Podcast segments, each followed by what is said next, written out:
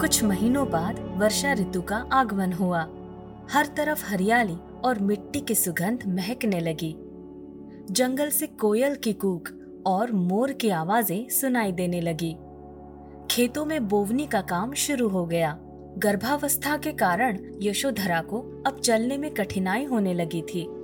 उसकी कई सेविकाएँ थी, लेकिन गौतम हमेशा उसकी देखभाल करता था। अक्सर वो जन्म के अद्भुत विषय पर उसके साथ घंटों चर्चा करता। उसके सूजन वाले पैरों पे चंदन लेप लगाता। नींद आने के लिए सर की मालिश करता। उसकी तकलीफ़ दूर करने में सहायता करता। कुछ ही दिनों बाद यशोधरा ने बच्चे को जन्म दिया। गौतम को पुत्र हुआ था। वो इसे प्रकृति का एक चमत्कार ही मानता था। गोल मटोल प्यारे से बच्चे का नाम राहुल रखा गया। नन्हे बच्चे के आने से सभी खुश थे। और उसकी देखभाल करने में लगे थे। एक दिन राजा अपने मंत्री के साथ किसी ज़रूरी काम से राज्य के बाहर गए थे।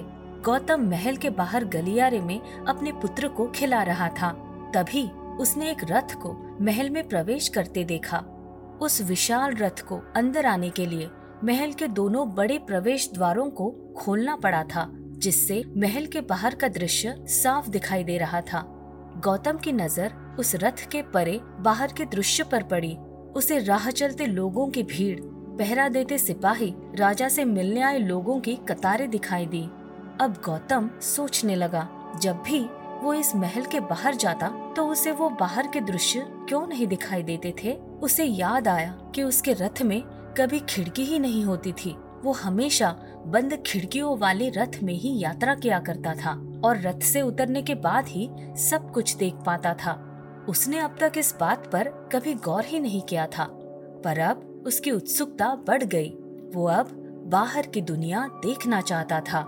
गौतम ने तुरंत अपने सारथी छन्न को बुलाया और आदेश दिया कि रथ निकालकर उसे तुरंत बाहर ले जाए। छन्न घबरा गया। वो इधर उधर देखने लगा टालम टोल करने लगा। लेकिन गौतम की जिद के आगे टिक न सका। तब विवश होकर उसे गौतम को महल के बाहर ले जाना पड़ा।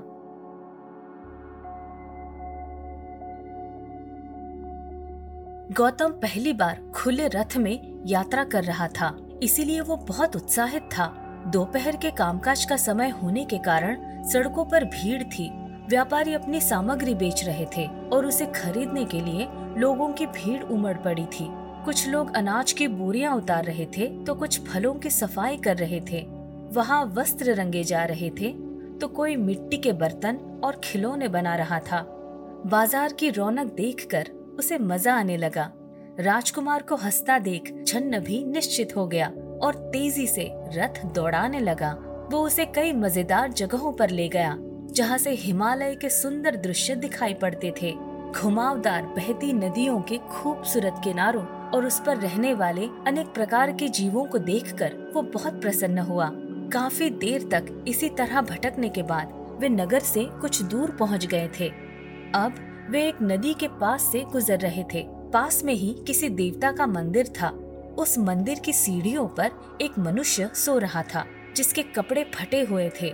उसके शरीर पर चोट के कई निशान थे और सामने किसी ने खाने की थाली रख दी थी। गौतम ने छन्न से इसके बारे में पूछा, छन्न, ये यहाँ वस्त्रहीन होकर क्यों पड़े हैं? ये अपने घर जाकर क्यों नहीं सोता? तब छन्न ने कहा, राजकुमार, उसके पास अपना कोई घर नहीं है, और ना ही उसकी देखभाल करने वाला कोई है। वो पहले एक सज्जन पुरुष था और धनी परिवार से था, लेकिन बुरी आदतों के कारण उसने अपना सब कुछ खो दिया।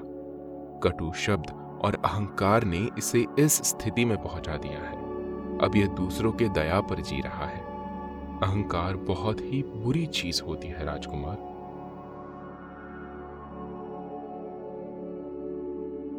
इतना कहकर छन्न ने रथ को आगे बढ़ाया।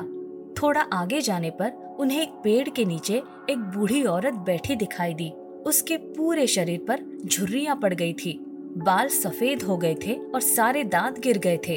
वो पेड़ के नीचे गिरे फलों को खाने की कोशिश कर रही थी। वो अजीबो गरीब हरकतें कर रही थी और ज़ोर ज़ोर से बड़बड़ा रही थी। गौतम द्वारा पूछे जाने पर छन्न ने फिर उत्तर दिया। राजकुमार सुना है कि ये स्त्री पड़ोसी राज्य की एक बहुत ही सुंदर नर्तकी हुआ करती थी। इसके नृत्य प्रदर्शन को देखने के लिए दूर दूर से लोग आते थे। अपनी सुंदरता और कला से इसे बहुतों को मोह लिया था। कई जमींदारों ने तो पानी की तरह इस पर धन लुटाया था। लेकिन जैसे जैसे आयु बढ़ती गई, उसकी सुंदरता कम होती गई और अन्य युवा सुंदरियों ने उसकी जगह ले ली। बाद में इसका कोई पूछने वाला भी नहीं रहा। भटकते भटकते ये हमारे राज्य में आई थी। शायद यही कहीं आसपास रहती है।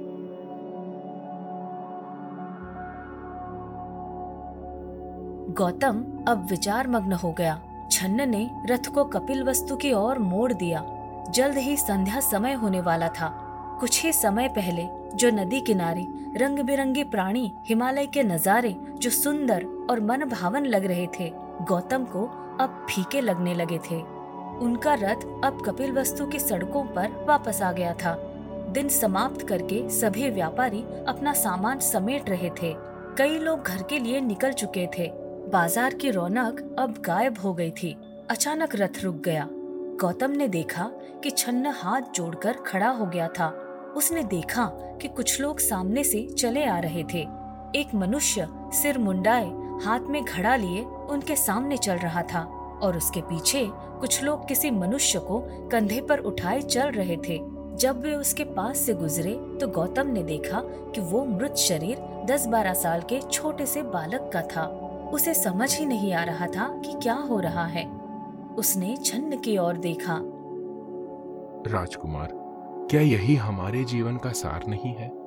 जिसका जन्म हुआ है, उसकी मृत्यु निश्चित है। लेकिन इस छोटे से बालक का भला क्या दोष था? पर हम भी क्या कर सकते हैं? हमारा जीवन तो उस प्रभु के हाथ में है। उसकी इच्छा के आगे हम क्या कर सकते